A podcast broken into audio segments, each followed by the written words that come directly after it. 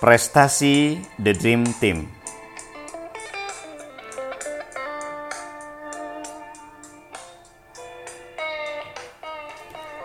Di bawah koordinasi Menteri Hartarto, Wardiasa sebagai Dirjen IKD membuat roadmap pembangunan industri kimia di tanah air. Tidak tanggung-tanggung, Ditjen IKD menyusun pola pengembangan industri kimia dasar Pelita 5 dengan cakrawala pandang hingga Pelita 7 alias 10 tahun ke depan. Menteri Hartarto memberikan kepercayaan penuh pada Wardiasa itu yang membuat Sang Dirjen leluasa memilih orang-orang terbaik yang ia percayai untuk mengejawantahkan visi dan misi pemerintah dalam pengembangan industri kimia. Mereka antara lain Sri Ambar Suryo Sunarko, Direktur Agroindustri, M. Mansur, Direktur Kertas, Selulosa dan Karet, Firdaus Munab, Direktur Industri Kimia Organik dan Petrokimia, Muhammad Taswir, Direktur Semen dan Anorganik, Gozali, Direktur Bina Program, dan Sukarwandi, Sekretaris Direktorat Jenderal IKD. Wardiasa juga merekrut tenaga muda yang potensial, seperti Ahmad Sigit Dwi Wahyono dan Panggah Susanto. Mereka berpadu dan menjelma menjadi tim tangguh yang bekerja keras demi pengembangan dan pembangunan industri kimia. Pak Hartarto menjuluki kami sebagai The Dream Team, kata Wardiasa. Buah kerja Kementerian Perindustrian itu terlihat dari peningkatan angka produk domestik bruto. Pada tahun 1983, PDB sektor industri hanya 11,14 persen atau kalah dari sektor pertanian yang mencapai 24,03 persen. Sepuluh tahun kemudian, PDB sektor industri naik signifikan, mencapai angka 22,3 persen, meninggalkan sektor pertanian di angka 17,8 persen. Angka ekspor industri non-migas juga meningkat signifikan. Pada tahun 1983, ekspor industri non-migas masih sekitar 24 persen atau hanya senilai 5 miliar dolar Amerika.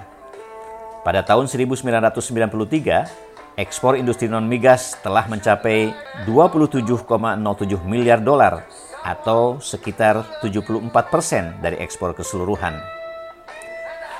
Selama Wardiasa menjadi Dirjen IKD 1989 hingga 1994, Beberapa prestasi dicapainya bersama The Dream Team. Sekitar 28 proyek pembangunan pabrik baru dan perluasan atau optimasi pabrik yang sudah ada telah dilaksanakan.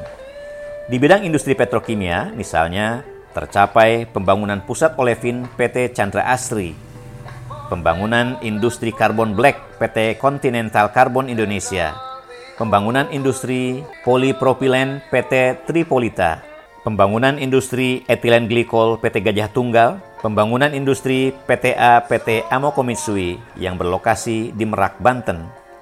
Ada juga PT Kaltim Metanol Industri di Bontang dan penyelesaian proyek Parasilen di Cilacap, Jawa Tengah.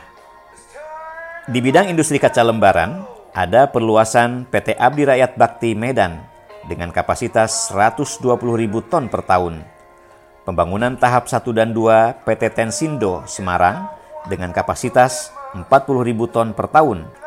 Perluasan PT Asahi Flat Glass Jakarta dengan kapasitas 150.000 ton per tahun. Dan pembangunan PT Mulia Glass dengan kapasitas 150.000 ton per tahun. Untuk industri pupuk, tercapai pembangunan Pusri 1B dengan kapasitas 570.000 ton per tahun renovasi urea Pusri 2 dengan kapasitas 190.000 ton per tahun, optimasi PT Pupuk Kaltim 1 dengan kapasitas 140.000 ton per tahun, dan pembangunan pabrik TSP 3 milik pihak swasta dan PT Petrokimia Gresik dengan kapasitas 600.000 ton per tahun. Di bidang industri semen, tercapai luasan PT Semen Gresik yang berlokasi di Tuban dengan kapasitas 2,3 juta ton per tahun. Optimalisasi semen tonasa 2 dengan kapasitas 590 ribu ton per tahun dan optimalisasi semen tonase 4 dengan kapasitas 2,3 juta ton per tahun. Di bidang industri selulosa, tercapai peningkatan kapasitas PT Ciwi Kimia menjadi 555 ribu ton per tahun. Peningkatan kapasitas PT Indah Kiat Riau menjadi 245 ribu ton per tahun dan peningkatan kapasitas PT Aspek Paper menjadi 195 ribu ton per tahun. Dengan pengembangan pertanian dan penggunaan pupuk, maka telah tumbuh dan berkembang pula industri pestisida dalam berbagai jenis dan skala, antara lain melalui anak-anak perusahaan PT Petrokimia Gresik. Satu langkah penting lainnya, Ditjen IKD juga menyusun buku profil perusahaan industri kimia dasar di Indonesia, bekerja sama dengan Harian Bisnis Indonesia dan Kadin Kompartemen Industri Kimia Dasar tahun 1993. Sebelumnya, data-data itu berserak atau bahkan belum disusun Buku ini memudahkan siapa pun yang ingin mengetahui peta perkembangan industri nasional, khususnya yang berbasis industri kimia dasar. Tentunya, angka-angka dan prestasi itu tidak tercipta begitu saja. Menurut Wardiasa, industri kimia harus mendapat prioritas dan didorong agar investor mau berinvestasi. Kalau perlu, kita beri insentif dengan proteksi Industri di Indonesia, kalau tanpa proteksi, akan habis dimakan dumping oleh produksi kimia di luar negeri, kata Wardiasa. Di Jepang dan Amerika Serikat, yang teknologinya lebih canggih pun, menurut Wardiasa, industrinya masih diproteksi. Membangun industri kimia itu tidak gampang. Semua harus balance. Selain soal income, juga harus dipikirkan kelangsungan hidupnya, tambah Wardiasa. Seperti halnya di Pusri dan Kujang, perhatian luar biasa pada hal-hal detail dan kerja dengan disiplin tinggi tidak berubah.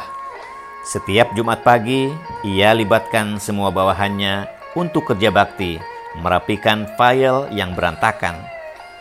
Saat mereka pulang, setiap karyawan dilarang meninggalkan kertas-kertas kerja teronggok di meja. Bahkan hingga urusan sepatu dan sandal pun tidak luput dari perhatian Wardiasa. Awalnya Pak Hartarto menegur saya karena memperlakukan para PNS seperti karyawan BUMN. Tapi dengan pendekatan dan komunikasi yang baik, nyatanya mereka dengan senang hati menjalaninya, kata Wardiasa.